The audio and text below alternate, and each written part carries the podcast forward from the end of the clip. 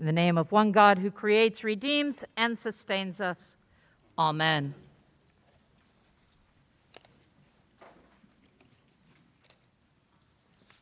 When you first have to remove your sermon from the 8,000 clips to keep it in place so it doesn't blow away. Thank you to the associates for teaching me what I need. Abide, abide, abide. In case you missed it, that is the theme of this week's gospel. And I actually on Monday thought that Reverend Patty had this next week and kind of joked about it in Bible study. And I had flipped this week and next week. And when I went back to de- delve in for my sermon, I was like, oh no, I get the abide. Eight times the word is mentioned. And when Jesus repeats and repeats and repeats himself, we know he's making a point. You and I are to abide in God's love. Now, tomorrow, always, for our entire life. We're to abide when we're just living our lives merrily, going along our way. We're to abide when we are in a pandemic. We are to abide when we wonder what is coming next. We are to abide always in God's love. Last week's example of abiding came in the image that we are all sheep of God's fold.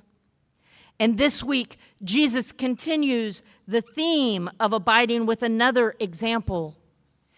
We are part of God's divine vine.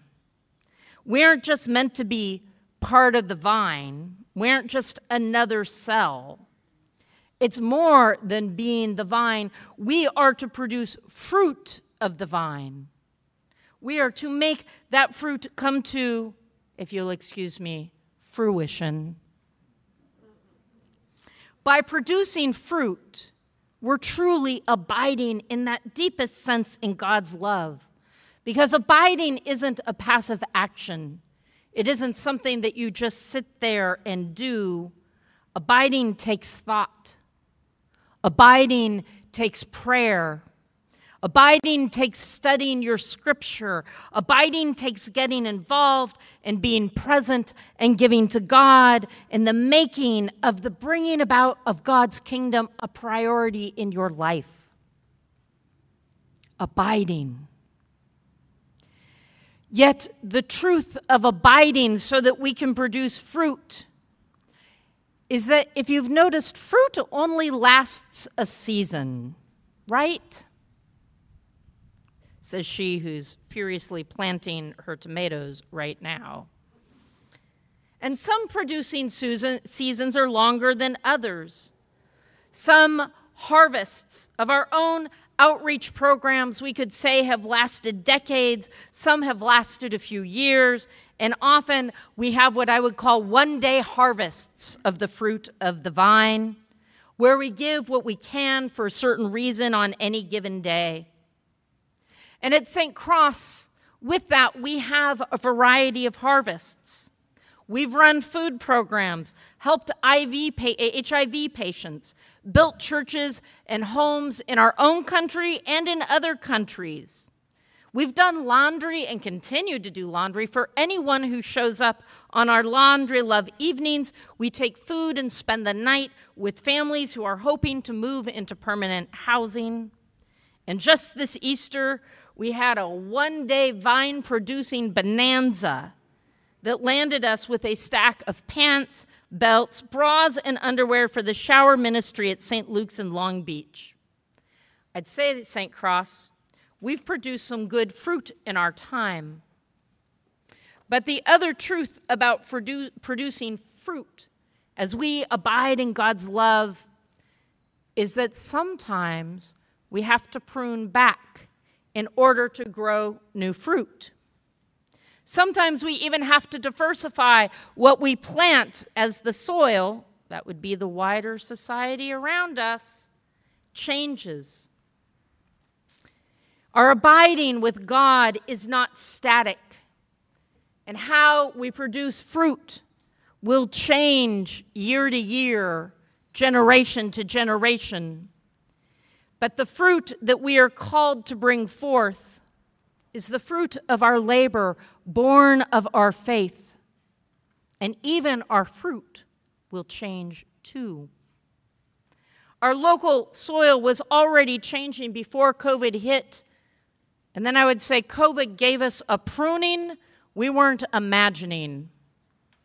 But if you've ever pruned a wisteria vine, you know that when you prune it, it just comes back bigger and stronger.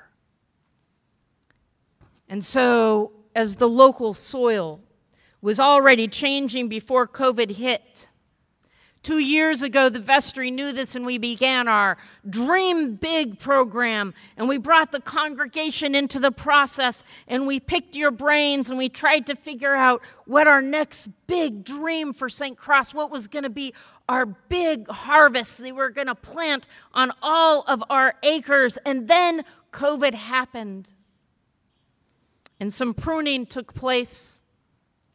And I'd say the chemistry of the soil changed again. So we still have those dreams from two years ago, a year and a half ago. Yet, with the shift in our world, given COVID, we took a pause from that dream.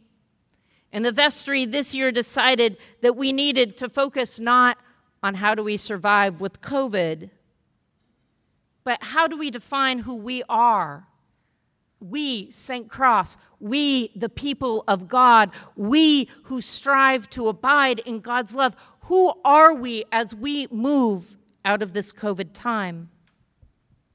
You may have seen it in the weekly email a question about our new why statement. Now, I'm going to take a pause here because most of you who know me know that I am not a fan of the latest thing in the business world. Words like nimble, and pivot. yeah. I use them because they do have some relevance, but at times I get annoyed. And the new thing in the business world is a why statement. But you want to know what? I kind of like them because I can guarantee you somebody out here is going to say, Reverend Rachel, but we have a mission statement and a vision statement, we have core values. We even have a tagline. And I want to know can any of you tell me one of those right now? No. No. But a why statement, even I can remember a why statement. It's one sentence. It's who we are and what we plan on being, or what defines us. The why statement distills down why or who St. Cross is at this unique time, in this unique place, in this part of God's vineyard. The why statement hopefully will define or refine who we are as we come out of this time of pruning and give us an idea about how we want to go about being God's kingdom. So here's our why statement Who are we? Who do we want to be? We want to be a community. What do we want to be? Which serves others as a sign of God's love. And isn't that what we're talking about today? To be a community which serves others as a sign of God's love. That's who St. Cross has been since its very first days. That's who we have been as we've gone through a zillion different outreach programs and inreach programs, hundreds of Bible studies through the years, and Sunday schools and pageants. All of that is how we try to be a community which serves others as a sign of God's love. So, as we come out of this COVID time and we return to in person worship, and here you go, and in church worship on May 23rd. Uh, that, just for the 8 o'clock. As we return to, yes, we've now given permission for coffee hour, but give us a week or two to figure it out, please. As we return to adult education in person and sewing guild meetings and laundry love and family promise, where we actually get to spend time with the people who we are serving and build authentic relationships, I want us as a parish, I want any of us who are out there, whether you're here in the South Bay or somewhere else, think about who it is that we are called to serve as we abide in God's love. What is the new fruit we are being called and asked to bear at this time and place? What are the new ways that you and I and we are being called to abide in God's love? Abiding is not passive, abiding requires action. Now, outreach at St. Cross, for those of you who are old timers and those of you who are new, outreach is rarely the vision of the rector. Outreach, the outreach that is stuck around, the outreach that abides, has always been lay led. I know a few of you are sitting at home watching this, smiling to yourself. I might even have gotten a shout out in a few homes because St. Cross is proud that our stuff is lay led, as well it should be.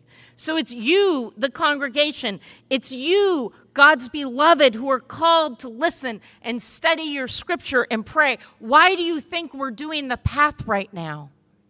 And if you haven't joined us, we're only 10 weeks in. We don't care when you come. Get a book from us today. Study your scripture with us every Wednesday, whether online, in person, or on your own. Do it. Talk with one another over a donut. It's bring your own donut, by the way, but bring your donut. Talk with one another. And listen for how we are being called to be God's people, to abide in God's love as the community of St. Cross out in our wider community. The clergy are here to support you. But the vision for how we bear fruit, of how we abide, I can guarantee it's going to come from you. So the vestry is asking what our next call in our community to serve others is going to be.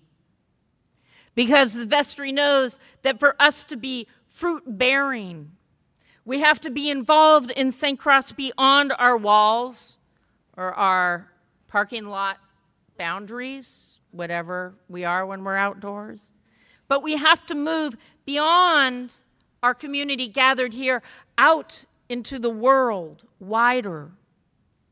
And without a doubt, I don't think we ever stopped abiding in COVID. We adapted, we were nimble, we pivoted we pivoted so many times, I can't even, I don't even know where to pivot. I, I think I've pivoted the whole 360 more than once. We've tried, we failed, we succeeded, we kept moving forward throughout this past year. And now we begin to say, who are we? What will define us as we go into the next? What is going to define this season in our vineyard at St. Cross? Because bearing fruit and abiding is not only action, but it's something that we do together as a collective, as God's community.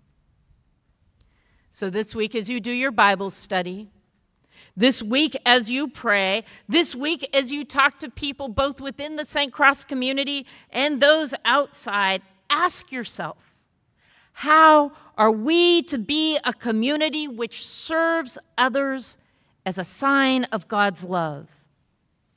As you and I, the people of St. Cross, abide together. Amen.